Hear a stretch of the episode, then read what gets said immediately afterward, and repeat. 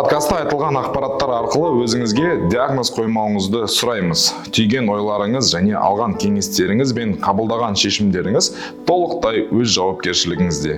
Бұл подкаст сізге қалай дұрыс өмір сүру керектігін үйретпейді және сіздің проблемаларыңызды шешіп бермейді. Ол үшін арнайы мамандардың кеңесіне жүгініңіз. Бұл жай ғана автордың монолог подкасты. Және подкаст орысша қазақша аралас болады. Бұл қазақ тіліне деген емес. Просто кейбір моменттерді араластырып айтқан маған жеңілірек. Подкастты ары қарай тыңдауыңыз осы ережелермен танысып шыққаныңызды және толық келісетініңізді білдіреді. Қалайсыздар достар? Сіздермен құлан мектеп берген ә, бизнес стратег және коуч. Бүгін сіздермен потенциал деген ә, подкастты жазамыз және оның бүгін алғашқы шығарылымы болады. Ә, ол подкастты жазу идеясы қайдан келді және не үшін потенциал деп атадым. Жалпы негізі мен өзімнің потенциалымды ә, ашуға жұмыс істеп жүрген адаммын. Ол үшін аптасына өмірімнің әртүрлі сфераларына қатысты коучтарға барып консультация сессия терапияларын алып тұрамын. Сол сессиялардан шыққаннан кейін ә, менде енді неше түрлі идея неше түрлі ойлар келеді. Сол ойлардың барлығын мен қағаз бетіне немесе жанымдегі адамдарға бөлісемін. Ә, сол ә, бөліскенді сіздермен ә, прям монолог ретінде сіздермен бөлісуді жөн көрдім. Ә, өйткені мен сияқты өзін іздеп жүрген адамдар өзінің потенциалын ашқысы келіп жүрген адамдар көп болуы мүмкін. Мақсатым сол адамдарға пайдалы болу. Бұл подкасттың ә, не туралы болады. Көбінесе шынымен біз ә, әр адамның ішінде бір ерекше бір потенциал болатынына сенеміз. Сол потенциалды ашу жөнінде болады. Екінші бұл қарым қатынас жайлы сөйлесеміз. Өйткені өмірде мен ойымша барлығы қарым қатынас өзіңмен қарым қатынас ә, басқалармен қарым қатынас ақшамен қарым қатынас деген сияқты иә. И тағы да бір маңызды тақырыптардың бірі бұл менталды денсаулық ментал менталды денсаулық. Енді қазір ә, соңғы ә, жағдайларға қарасақ уже адамдар көбінесе психология тақырыбы жаңағы психологқа бару неше түрлі психология тақырыбындағы курстар актуальны болып жатыр. Өйткені халықтың ә, как бы талабы да бар сол тақырыпты әрине осы тақырыптардан кейінгі шығатын ең маңызды тақырыптардың бірі деп айтатын едім бұл ақша тақырыбы. Ақша тақырыбын сіздермен біз талдайтын боламыз. Мақсаты қандай бұл подкасттың? Біз ә, потенциалды ашу арқылы әр адам өзінің ішіндегі бір аутентичностін тапса деп ше енді аутентичность деген тақырыпты біз уникальность деп алайықшы. Уникальность дегенім сенің уникальностьің біртүрлі болуы мүмкін да. Ер, ер бала болсаң бір ә, повар болу деген сияқты ұят ұят тақырыптарында болуы мүмкін. Сол ә, аутентичностьті қалай табамыз қалай барамыз деген тақырыптар жөнінде мен алдағы уақыттарда ә, айтатын боламын. Және де бір өте маңызды зат. Мен мен сіздің араңызда доверительное бір пространство құрылса бұл яғни мен мен сіздің араңызда белгілі бір стена жоқ. Ә, мен саған сенемін сен маған сенесің. Кейде сен деп сөйлеймін кей кезде сіз деп сөйлеймін. Енді қалай сөйлегеніне байланысты мен де бір отырып алып бір бір мудрецтің бір учительдің немесе бір өмірдің бәрін түсініп қойған адам сияқты бір сізге маска құрмаймын. Мен де сіз сияқты бір өзімді іздеу жолындамын. Ә, сол жолдағы өзімнің түсінгеніммен білгеніммен бөлісетін боламын. Ә, сізге максимально пайдалы болу үшін ә, ешқандай да анализ қоспаңыз. Ешқандай да енді бір сынап қарамаңыз бұл подкасттарды мне, ну, мне кажется құлақпен емес жүрекпен тыңдау керек. Сол кезде сізге бір эффекті көбірек болады.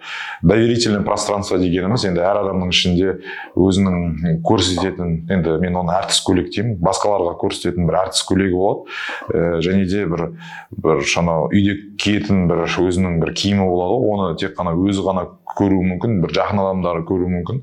Сол сияқты әр адамның ішінде өзінің бір темный стороны болады. Темный сторона деген енді ә, меніңше бір адам өзінің ұялатын жақтары ғой. Енді бізде ыыы андай заманда өстік қой. Ыыы шынымен өзіңді бір тек қана жақсы бала дейтін иә? Жақсы жақсы бала. Е мынау жұрттың баласы деп айтатын көбінесе. Сондай ыыы маскамен жүрген адамдар көп. Өкінішке орай. Қыздарды енді инабатты ибалы мә жақсы қыз екен деп айтады. Сондай маскамен емес бұл жерде шынымен мен орысша қазақша әртүрлі ә, тілде сөйлеп ә, бір кейбір заттарды шынымен ә, ашып қатты айтуы мүмкін. Ә, сондықтан сондай заттарға дайын болыңыз. Өйткені осы доверительное пространствода пустота болады. Ә, пустота дегеніміз. Енді сізде бір ойланып қалатын мәселелер болады. Ә, сол арқылы ә, сізге мен көбірек ә, пайдалы бола аламын. Енді бүгін алғашқы пилотный выпуск болғаннан кейін оның тақырыбын таңдап отырмын. Бұл құнсыздандыру обесценивание тақырыбы. Өйткені біз потенциалымызды ашу жолында өзімізді құнсыздандыра беретін болсақ онда ешқашан менің ойымша потенциалымызды аша алмаймыз өзім көп орыстармен айланысамын айналысамын иә шынымен менде орыс клиенттерім бар олармен араласамын достарым бар. Сонда байқағаным енді көбінесе олар бір түймедей ә, затты бір түйедей етіп айтқанды жақсы көреді да. Енді өздеріңіз де көріп жатқан шығарсыздар мысалы америкада бір адам бір қарапайым бір затпен айналысып жатуы мүмкін бірақ сұрасаң ә, біз әлемді өзгертеміз біздің там стартап күшті деген сияқты бір уверенності бар. Біздің өзіміздің қарапайым қазақ баласында ә, енді шыны керек бір тұйықпыз ашыла алмаймыз айта алмаймыз. Ә, сол құнсыздандыру тақырыбында кеңірек сөйлесейік иә. Бұл тақырыпты не үшін тағы да таңдап жатырмын? Өйткені маған консультация барысында көп адам келеді. Ә, шынымен енді неше түрлі бизнес жасап тастаған неше түрлі курсты оқып тастаған неше түрлі там навыгі бар. Бірақ әлі күнге шейін ә, бір ә, қолына бір ұстайтын ә, күрек таппаған бір ә, дорбалататын бір бір арбасын таппаған деп айтса қалай болады? Бұған кедергі шынымен менің ойымша обесценивание. Енді шыны керек обесценивание тақырыбы бұл өзіңдегі бар құндыны құнсыздандыру. Өйткені біз құнсыз затты біз құнсыздандыра алмаймыз. Біз құнсыздандырамыз яғни ол зат бізде құнды болып тұр. Өзіңіз ойланып көріңізші дәл қазіргі моментте осы уақытқа дейінгі жеткен жетістігім жоқ деп ойласаңыз да шынымен сіз бір курсты оқыдыңыз бір универде оқыдыңыз бір затты жақсы жасай аласыз. Обычно біз өзіміздің қолымыздан келетін затты оны түбімен қопарып оны көре алмаймыз. Оған мысал мысалы ә, мектепте оқыған кезде менің математикадан а, алған бағам үш болатын болса ағылшын тілінен алған бағам бес, бес болатын болса мені қосымшаға математикаға береді да. Өйткені ә, мен математикадан үш болдым значит мен соны подтягивать ету керекпін. Енді қазіргі кезде де марғұлан ағамыз да айтып жүр ғой усиляй сильное сен өзіңнің жақсы жағыңды усилять ет деп ше енді біз жақсы жағымызды наоборот көрмейміз да. Оны құнсыздандырып оны вообще бір ә, бір анау қоймаға тығып тастаймыз да. Өзіміздің тек қана жаман жағымызды ә, біліп соны ғана ә, дамытуға немесе соны ә, көруге ұмтылып жүрміз да. Дәл қазіргі моментте мен мысалы кез келген адамға былай сұрақ қоятын болсам өзіңнің бір үш ә, артықшылығыңды өзіңнің бір үш плюсіңді айтшы деп айтсам адамға ұзақ ойланады кәдімгідей ұзақ ойланады. Бұл ә, шынымен өте бір қиын сұрақтардың бірі. Сіз өзіңізге де жасап көрсеңіз болады. Ә, мен өзім де жасаған уақытта қиналдым бұл моментті. Ә, екінші бұны қиналады да бірақ екінші уже айтасың ғой адамға үш минус жағын жас жас дейсің ғой адамға ше мә саған үшеу емес кетеді ғой короче. Мен андаймын мен мынандаймын андаймын андаймын деп кете береді. Бұл енді шынымен өзіңді бір құнсыздандырудан туатын мәселе болып тұр. Енді ә, біз тағы да бір мысал келтіретін болсам ә, мысалы бір адамды алайық. Ә, постоянно бір жаңа бизнеспен айналысады немесе бір жаңа жобалармен ә, айналысып жатады. Енді мен ә, маркетинг тілінде тест жасау дегенді білемін. Иә шынымен сен тест жасап өзіңді іздеу барысында шығарсың мен оған келісемін. Бірақ кей кезде шынымен өзіңнің қолыңнан келіп тұрған жұмыс істеп тұрған ақша келіп тұрған саған ұнайтын заттың өзін құнсыздандырып біз оның бетіне құлып, құлып салып оны құлтап тастаймыз. Ә, мен бір мысал келтірейін тағы да. Жақында бір жігіт келді маған. Екеуміз бес күн жұмыс істедік бірге ә, бес күн прям енді өзі бір анонимный жұмыс істегісі келді ол жігіттің. Бірақ мына оқиға сол жігіттің рұқсатымен айтылып отыр. Енді ол жігіт жасы бір енді шынымен отызға таяп қалған жігіт. Маркетингті білет, продажаны білет, ә, психологиядан неше түрлі әйтеуір білмеймін жаңағы даже ә, диплом алуға дейін барған осы психология бойынша. Сосын қазір өзі бір қазақстандағы топ компанияларда жұмыс жасайды. Ол жерде управленческая должность прям ә, айлығы там бірде алты миллионнан бес миллионға дейінгі бара береді да. То есть сондай айлық алатын жігіт прям топ позициядағы жігіт. ағылшын тілін біледі орыс тілін біледі қазақ тілін біледі өзі назарбаевский университетте оқыған ыыы ағылшын тілінде прям еркін сөйлейтін жігіт та енді. Ә, сол жігіт ә, шынымен ә, айтып жатқан оқиғасында неше түрлі ә, жасаған жобаларымен шетелде жасаған жобаларымен бөлісіп жатыр да. Енді анам бәрін айтады ананы айтады мынаны айтады. Бірақ ең соңында бұл жігіттің еще ән жазатынын білген кезде ол әндерін шынымен қазақстандағы танымал ә, лейблдар сатып алғанын білген кезде мен таң қалдым да сен сонда осыны жаба салып сен басқа да өзіңнің ә, қаламасаң да басқа тірлікпен айналысып жүрсің ба десем иә дейді енді күнкөріс керек отбасын асырау керек деген сияқты мәселе ғой. Содан кейін енді шынымен жаңағы жігіттің өлеңдерін тыңдап көрсем жазған ә, әндерін тыңдап көрсем бір шынымен ана өзінікі екені байқалады да прям.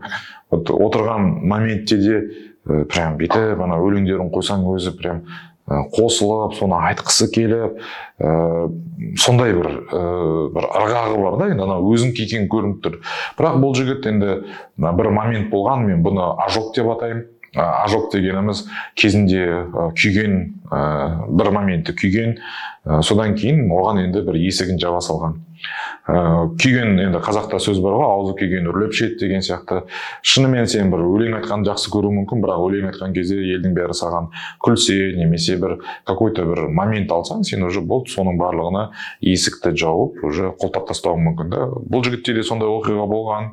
Бірақ қазіргі бос уақытында ә, шынымен өзінің қолына жаңағы гитарасын алып өзінің там ә, өзі бір аранжировка жасайтын музык нелері бар программалар бар сонымен отырады екен да кәдімгідей. Ол айтады да менің кәдімгідей ол өзімнің жақсы көретін тірліктерімнің бірі деген сияқты иә.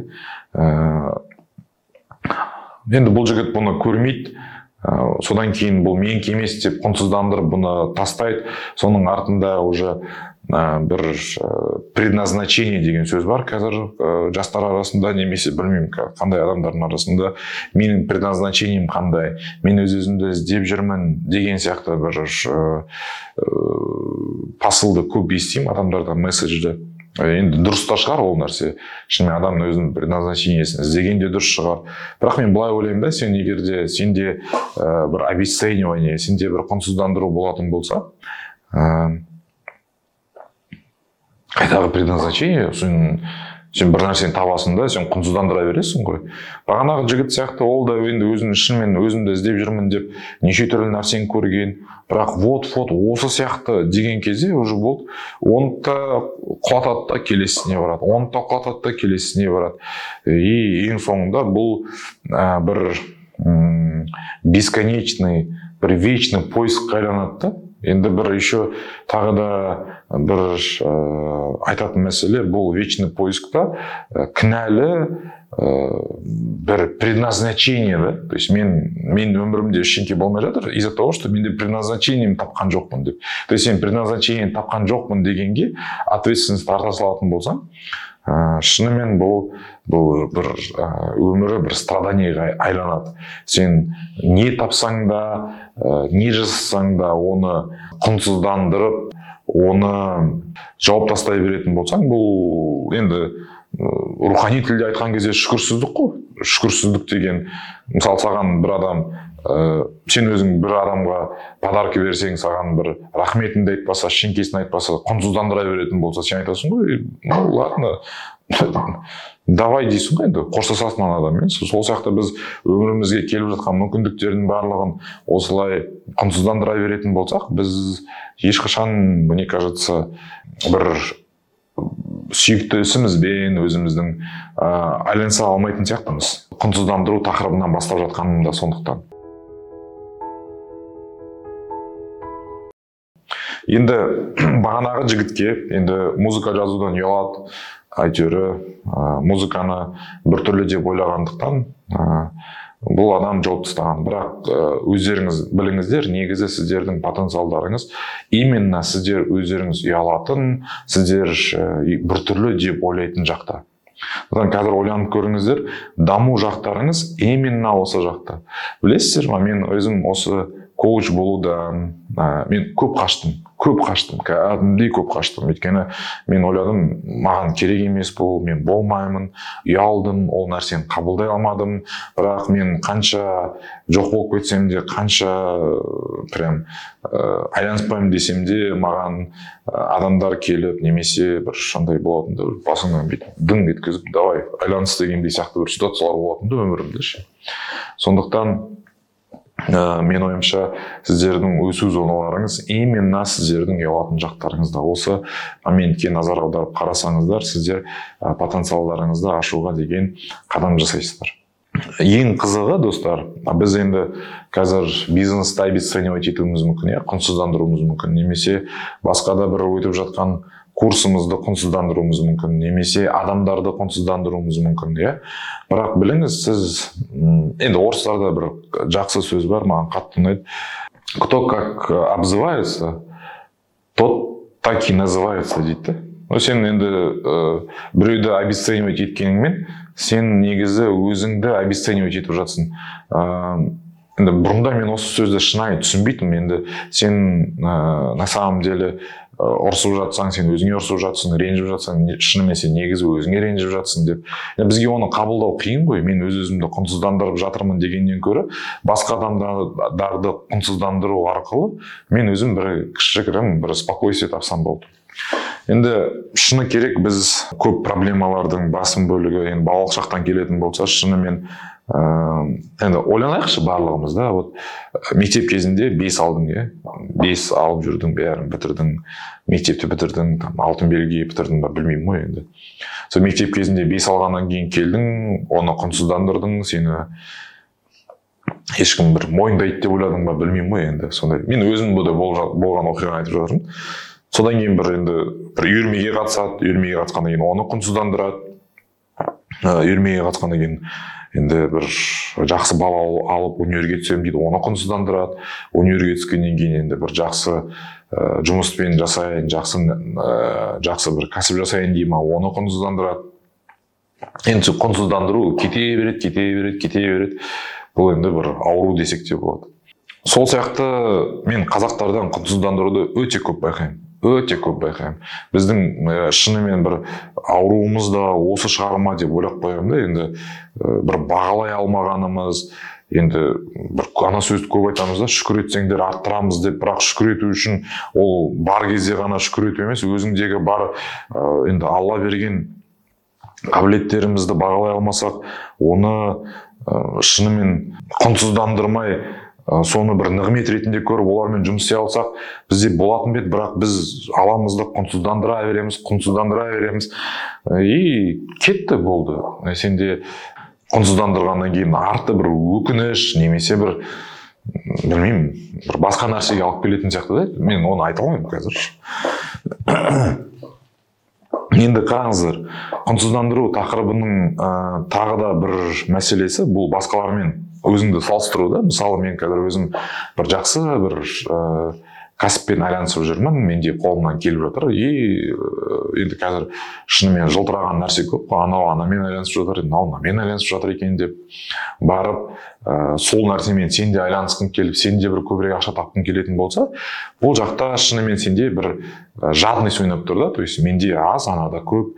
Жадностьтан бұрын тағы да зависть ә, зависть деген енді көре алмаушылық қой мойындау керек. Енді мен жаңа айттым ғой подкаст барысында что біз енді өзіміздің темный сторонамызға да баруымыз мүмкін деп.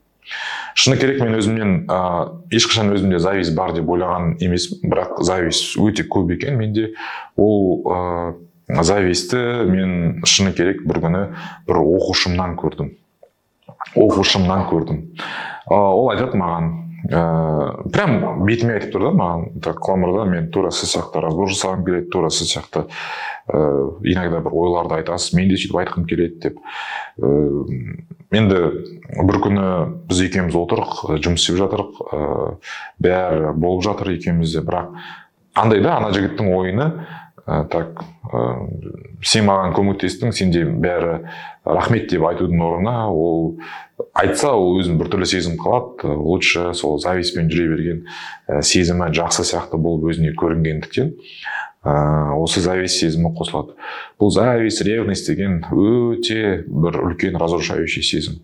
Енді зависть болса ол менде жоқ анада бар мен оны қазір құртамын деген ә, сезім бар иә ә, мен ойлаймын негізі бұл зависть сезімі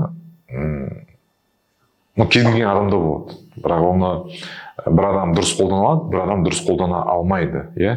Сондықтан мен ә, сіздің қазір зависіңіз бар екен деп мен сізге баға бере алмаймын мен сізді осуждать ете алмаймын. Бұл нормальный сезім. Енді мен просто бұған басқаша қарауды сізге ұсынып отырмын. Көбінесе бізге ә, былай айтады там ә, ей көре алмай жатсың ба? деген ей жоқ жоқ деп содан өтіп кетеді адамдар. Ә, бірақ шынымен сен мен ол менде зависть жоқ дегенмен ол сезім сенің ішіңде тұр ғой. Зависть бар екенін бірінші адам мойындау керек. Потому что сенде зависть бар деген сөзің сенде бір ә, бір наполненность жоқ та. Шынымен ә, сендегі бағанағы сезімдер бағанағы келген ә, нығметтер деп айтайыншы. Ә, жаңағы өзіңнің мықты жақтарыңды мойындау үшін ә, оған керек там благодарность радость любовь деген сезімдердің ә, наполненность кішкене азырақ болғаннан кейін оның орнын зависть ә, бағанағындай жадность ә, ревность и білмеймін енді ондай көп сезімдер алып кетіп отыр.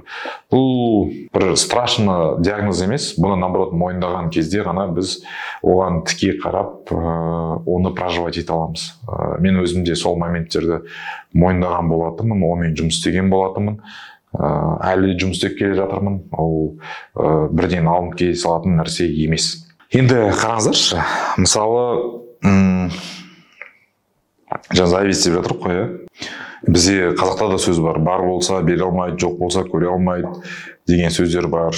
Көре алмаушылық енді туысқандардың арасында да көбірек болып жатады. Көре алмаушылық ә, басқа да өміріміздің аспекттерінде ойнап жатады да. Менің байқағаным мысалы екі партнер болатын болса бизнесте олар бір бірінде жоқ кезінде ә, айырылысып кетпейді. Наоборот жоқ кезінде ә, бір бизнесі бір банкротта болып жатса бір болмай жатса наоборот бұл схема өте күшті жұмыс істейді бір бірін ұстап тұрады. И кей кезде ә, мен ойланамын да вот ә, көп байқап жатырмын өзім енді разборға көп келеді адамдар. Сол кезде наоборот болып жатқан кезде ә, бір бірінен айырылысады да жаңағы партнер то есть наоборот болып жатқан кезде то есть бұл жерде ана адамға менде зависть болып кетті деп айтудың орнына ә, айтып мойындаудың орнына просто болмай қалды деп айта салған оңайырақ. Сосын мен жақында ғана бір түсінген тағы да бір затым бар. Көбінесе ойлаймыз ғой біз друг Э, познается в беде деп ше ә, мне кажется друг енді андай статистика бар екен да кәдімгідей ше адам бір қиын жағдайда болып қайтыс болып кетсе бәрін кәдімгідей ә, жинап бір андай сол жаққа барып үйір да. Мысалы шынымен там бір мемлекет ә, жаңағындай андай есімде жаңағы турцияда жер сілкінісі болып апаттан неғылды деген кезде бәрі жинала қалды то есть ана инстинкт та кәдімгідей жиналуға көмектеседі адамдар. Бірақ турция керемет өмір сүріп жатыр екен там жүз жылдығын тойлап жатыр десе оған адамдар аз баруы мүмкін да аз мемлекет баруы мүмкін да тура сол сияқты сенің өміріңде сен туған күніңді жасайын десең бір ә, там тойыңды жасайын десең оған ә, сенің қайғылы жағдайыңнан адам аз келуі мүмкін. Өйткені қуана білу де өнер. То есть қуана білмегеннің артында ә, қуанып оны қабылдай алмауының артында шынымен осы зависть сезімі жатады. Ә, сен көрші енді мен, мен қазір артық айтқаным болмас. Ә, сенде жағдайың онша емес болып жатқан кезде досыңның звондап немесе поддержка беруі ол оңай. Бірақ сен как только көтеріліп кет машина ал немесе ол прям көп сенде болып кетсінші сен достарыңнан жайлап айырыла бастайсың. Бұл бұл да зависть сезімі. Бұл да көре алмау сезімі. Көп адам мойындай алмайды көп адам қарай алмайды. Енді мен бұны қазір ашық айтып жатырмын. Өйткені ол сезімдер менде бар. Мен оны мойындадым мен онымен жұмыс істеп келе жатырмын. Бұл қатты страшный нәрсе емес наоборот оны мойындап жұмыс істейтін ә, зат деп ойлаймын. Енді обесценивание дедім ғой сен бір адамды обесценивать ететін болсаң ә, значит ә, оны басында идеализация жасадың ғой. Мысалы мен қазір бір кәсіппен бір бизнеспен айналысамын деп, деп ойлаймын сол кәсіппен айналысардың алдында менде идеализация болды ғой. Идеализация дегенім оны шамадан тыс бағалап жіберу да. Болады ғой иә бір осы бизнесте қазір жыртам қырам айырам болды. Осымен қазір ғана осы да точно получится дейсің болмай жатқаннан кейін уже таяқ жейсің. То есть мен обесцениваниенің екінші крайнисі ол идеализация. То есть самый лучший болуым керек самый лучший случай деген сияқты ғой мен осы бизнесте вот вот точно получится вот вот точно получится деп ә, деген сияқты енді бұл да қате негізі ә, мен ойлаймын бізге ешқандай баға бермеу шығар. То есть идеализация жасамайсың да обесценивание жасамайсың да баға бермей үйренетін болсаң ә, саған сен бүкіл затқа сен есть қарайтын боласың. А біз көбінесе ойбай осы бізде күшті болады дейміз да арты там өкінішке немесе бір мұңаюға алып келіп жатады иә сол, жаққа алып келіп жатады. Сондықтан идеализация жасамауды үйрену керек та. Біздің енді дінімізде де оны көбірек айтады прям бізге кумир жасауға болмайды иә сондай. Потому что дәл қалай сені идеализация жасаған адам дәл солай сені түсіреді. Дәл сені солай обесценивать етеді енді қарапайым ғана мысал мысалы сені бір адам ойбай ә, осы идеализация жасап саған жағымпазданып ойбай ә, жаным күнім ә, ойбай сен де мықтысың деп жүруі мүмкін. Бірақ ә, как только ол идеализация біткеннен кейін сені тура солай обесценивать етеді.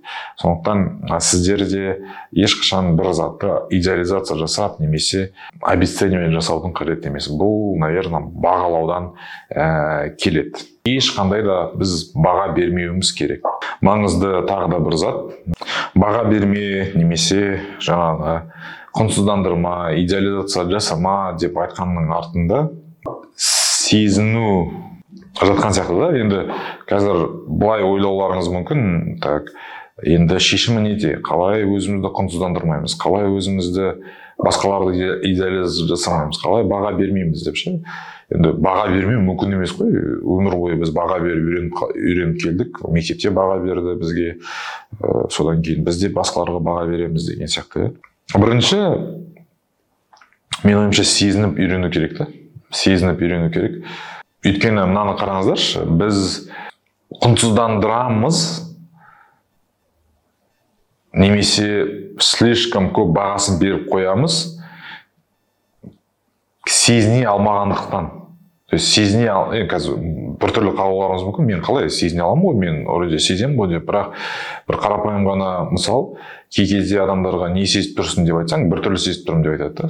Біртүрлі сезіп тұрмын. Сезімдердің атын атай алмайды. Енді бізге бүкіл сезімдердің бәрін сезінуді қазір беретін болса біз жынданып кететін шығармыз. Өйткені біз білетін сезімдер бар. Немесе біз білмейтін тағы да сезімдер өте көп. Мен қазақтың ә, сезімдері мен бұрында да айтатын бұл светофор сияқты. Жақсы норм жаман болды короче. Обычно жаман деп ешкім айтпайды.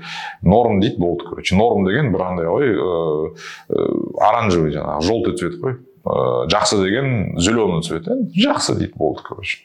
Адам обесценивание дегенді қара цвет деп алсақ идеализация дегенді ақ цвет қылып алатын болсақ егер де адамда палитра цветовында екі ақ түсі болатын болса бұда картинкасы черно белый шығады всегда. То есть сен всегда баға берумен ойланасың да жақсы жаман ә, мынау болады болмайды дұрыс бұрыс деген сияқты баға беруден өзің таяқ негізі бірақ өмірде түстер өте көп қой.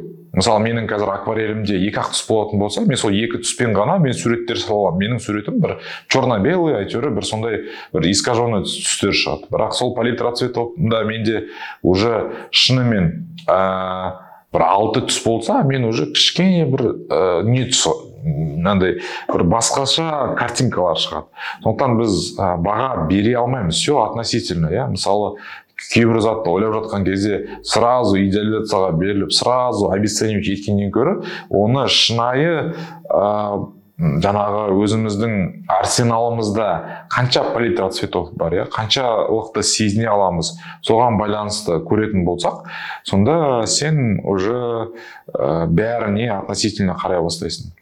Мен ойладым да енді зависть жасайтын адам обесценивание жасайтын адамда оның арсеналында то есть құрал сайманында екі ақ түс бар. Ақ қара ақ қара ақ қара. То есть ақ идеализация жасаймын қара қаралаймын иә? Қаралаймын обесценивать етемін а менің қазіргі палитра менің өзімнің инструментімде алты түс немесе он екі түс иә мектепте қолданушы едік қой жаңағы палитра цветов соны барлығы болатын болса значит мен көбірек сезімдерді сезіне аламын ә, деген болатын болса мен уже ә, бірден адамды визуализацияға бірден адамды ә, как бы обесцениваниеға жібермеймін. Сонда солай жайлап жайлап үйренетін боламын. Ә, сонда адам ол сезімдерді сезінген кезде уже как бы махаббатты сезініп оны қабылдай алатын болады. Сонда ол өзіндегі бар мықты жақтарын да сезіне алатын болады. Ол өзіндегі ә, шынымен темный сторонасын да қабылдай алатын болады. То есть орысша айтқан кезде там психология тілінде бұны принятие дейді немесе білмеймін тағдырда тағдырға иман келтіру деп айта ма дінде білмедім соны сондай зат болады. Енді бұны маған ә, сұрақ қоюларыңыз мүмкін қалай оны сезініп үйренуіміз мүмкін деп. Ә, қараңыздаршы мен қазір адамдарға айтатын болсам бізге қазір бірден оны сезініп үйренетін болса адам жынданып кетеді ол сезімдердің барлығынан ә, енді қарапайым ғана мысал ә, сіздерге мынандай жағдай болса енді қыздарға айтайын иә бір жігіт бар. Действительно сені жақсы көреді сенің артынан жүгіріп жүр күніге гүл береді ананы істейді мынаны істейді. Бірақ ә, көбінесе жігіт қыздар байқауым бойынша ондай жігіт ә, менсінбейді. Ә, барады да бір жындыға тиіп алады сөйтіп жүреді.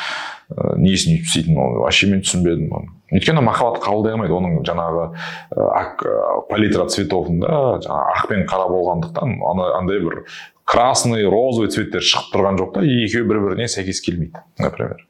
Жігітке то же самое айтайық мысалы өзіне қарайтын бір жақсы бір ә, қыз болуы мүмкін бірақ оған бармайды бір өзі там ә, бір страдать ететін біреу тауып алады да осылай жүреді.